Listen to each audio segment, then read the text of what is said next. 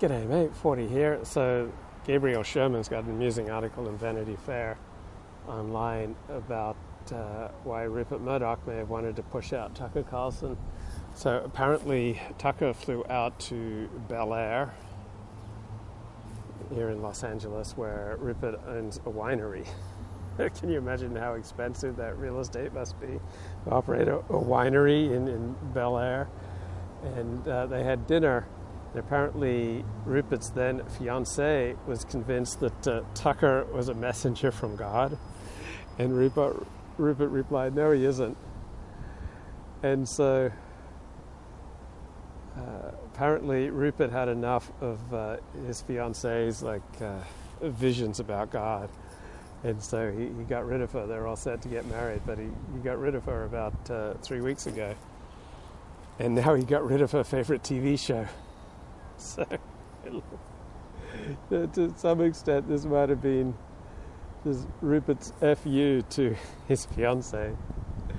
And uh, another thing that may have tipped tipped Rupert to firing Tucker is that on Friday night, Tucker gave a speech to the Heritage Foundation, and he invoked God, and he invoked that we're in a battle of good versus evil. And that may have just been a little too much for, for Rupert, this constant invocation of, of God and, and good versus evil. So, obviously, if you invoke God, right, you are appealing to a more tra- traditional conception of, of reality. And uh, Rupert Murdoch, in this respect, is very much a modern, right, uh, quite suspicious of these calls to you know, ancient ties and uh, know, medieval ways of, of, thinking and being. And I didn't look at uh, Tucker Carlson as you know this unadulterated force for good. I don't agree with the left that he's you know this overwhelming force for bad.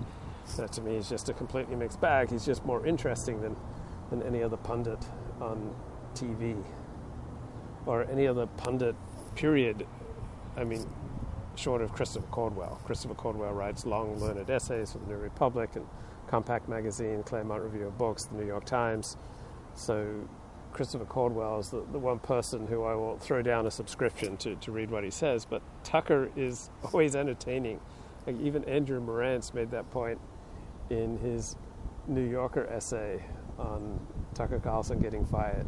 So no matter the Tucker Carlson content that Andrew Marantz consumed, you know, whether it was on Fox Nation or on Fox News, it was always compelling. But it has grown increasingly bizarre, uh, unhinged from reality, uh, conspiratorial uh, over the past few years. So there's something that happens as you grow more powerful. Right? There's something that happens as you uh, get get more influence, right? You start to throw your weight around and expect deference. And so as Tucker has become more powerful, he's you know thrown his weight around. The Wall Street Journal has an article today about uh, how Tucker consistently disparaged his colleagues in text messages. There emails that are unearthed by the Dominion lawsuit. So apparently, he called some female executive at Fox News the C word and just had a lot of uh, disparaging things to say about his co-workers. So, just as you see China becoming more assertive, as, as China has risen in relative power status over the past 20 years, you know, so too individuals, right? A very successful man like Dennis Prager, you know, pretty amiable, easy to get along with guy, but he expects deference when you interact with him, right? So powerful people expect deference, generally speaking. Ironically, Rupert Murdoch is one of the most accessible, uh, powerful people in the world who doesn't expect deference. Like you can talk to Rupert pretty much like you can talk to an ordinary bloke. Like he enjoys the interchange, he enjoys uh, sharing gossip, he enjoys you know real talk. He's just interpersonally very uh, easy to get along with. But you see people change when they get power, right? They start expecting more and more deference. They start asserting themselves more. And on the other hand, when people lose power and prestige, you can just see them shrivel before your eyes.